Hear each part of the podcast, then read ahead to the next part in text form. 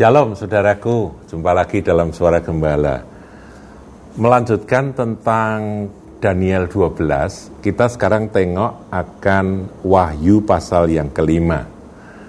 Kalau di dalam uh, tulisan Daniel di pasal 12 bahwa kitab itu atau firman itu akan tetap termeterai sampai akhir zaman. Orang boleh menyelidiki, tapi mereka nggak akan bisa memahami sesungguhnya seperti apa sampai ak akurasi yang benar-benar 100% nggak akan bisa karena apa? Karena masih termeterai, saudara masih disegel. Nah yang bisa buka segel itu adalah anak domba. Nah sekarang kita lihat di dalam Wahyu pasal yang kelima.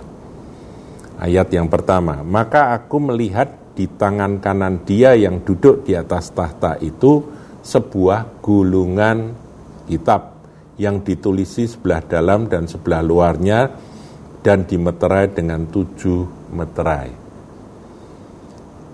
Dan aku melihat seorang malaikat yang gagah yang berseru dengan suara nyaring katanya siapakah yang layak membuka gulungan kitab itu dan membuka meterai-meterainya. Jadi kitab itu kan berupa gulungan-gulungan begitu, itu dimeterai disegel. Siapa yang bisa membuka? Sebelum buka gulungan itu kan harus ngupas segelnya itu, meterainya itu. Ayat 3, tetapi tidak ada seorang pun yang di surga atau yang di bumi atau yang di bawah bumi yang dapat membuka gulungan kitab itu atau yang dapat melihat sebelah dalamnya. Jadi untuk membaca akan isi dari kitab itu. Nggak ada seorang pun yang bisa. Maka menangislah aku, ya Yohanes di sini nangis, saudara. Dengan amat sedihnya, sedih sekali. Karena tidak ada seorang pun yang dianggap layak untuk membuka gulungan kitab itu ataupun melihat sebelah dalamnya. Tidak ada seorang pun yang layak.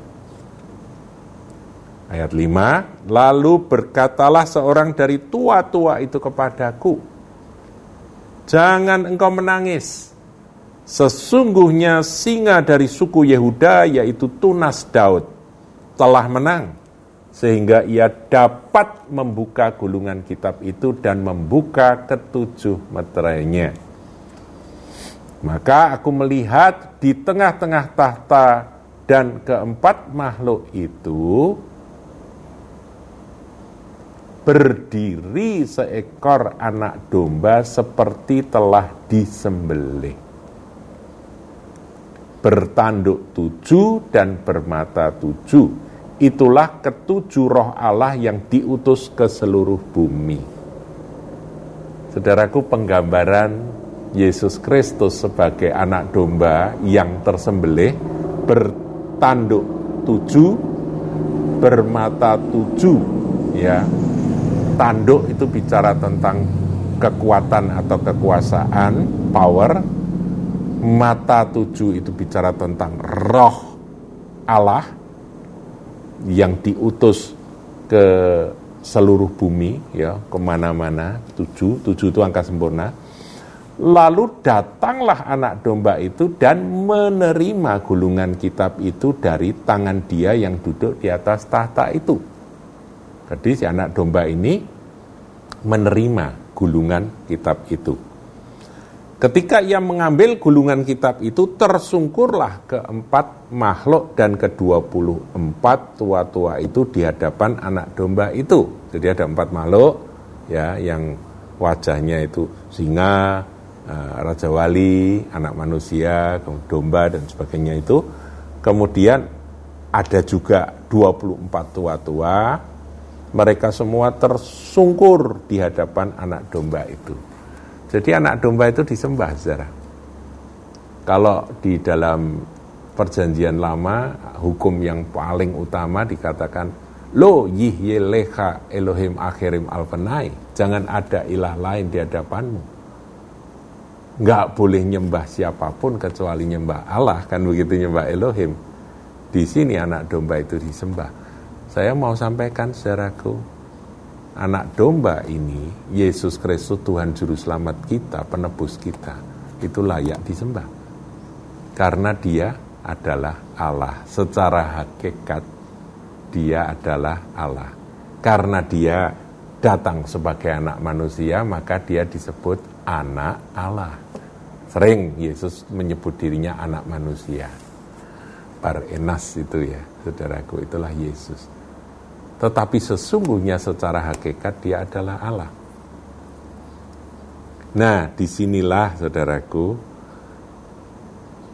penyembahan terhadap anak domba itu tidak dilarang. Tersungkur di keempat makhluk dan ke-24 tua-tua itu di hadapan anak domba itu masing-masing memegang satu kecapi, pujian penyembahan, satu cawan emas penuh dengan kemenyan, itulah doa orang-orang kudus. Jadi ada cawan emas penuh dengan kemenyan, itu doa orang-orang kudus. Itu dipegang oleh 24 tua-tua itu pada waktu mereka tersungkur di hadapan anak domba. Dan mereka menyanyikan suatu nyanyian baru katanya, engkau layak menerima gulungan kitab itu dan membuka meterai-meterainya. Karena engkau telah disembelih dan dengan darahmu engkau telah membeli mereka bagi Allah dan bagi tiap-tiap suku dan bahasa, kaum dan bangsa.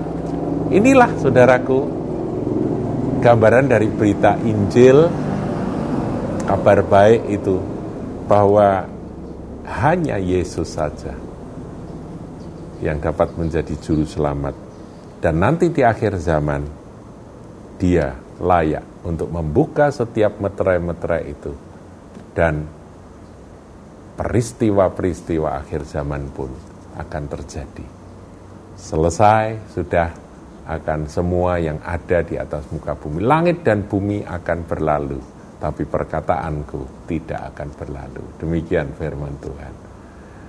Saudaraku, saya hanya ingin menunjukkan, ini kalau dibaca panjang ya, saya hanya ingin menunjukkan bahwa Yesus Tuhan, dia layak dipuji sembah. Dia adalah juru selamat dan dialah yang nantinya akan membuka meterai-meterai akhir zaman itu. Tuhan Yesus memberkati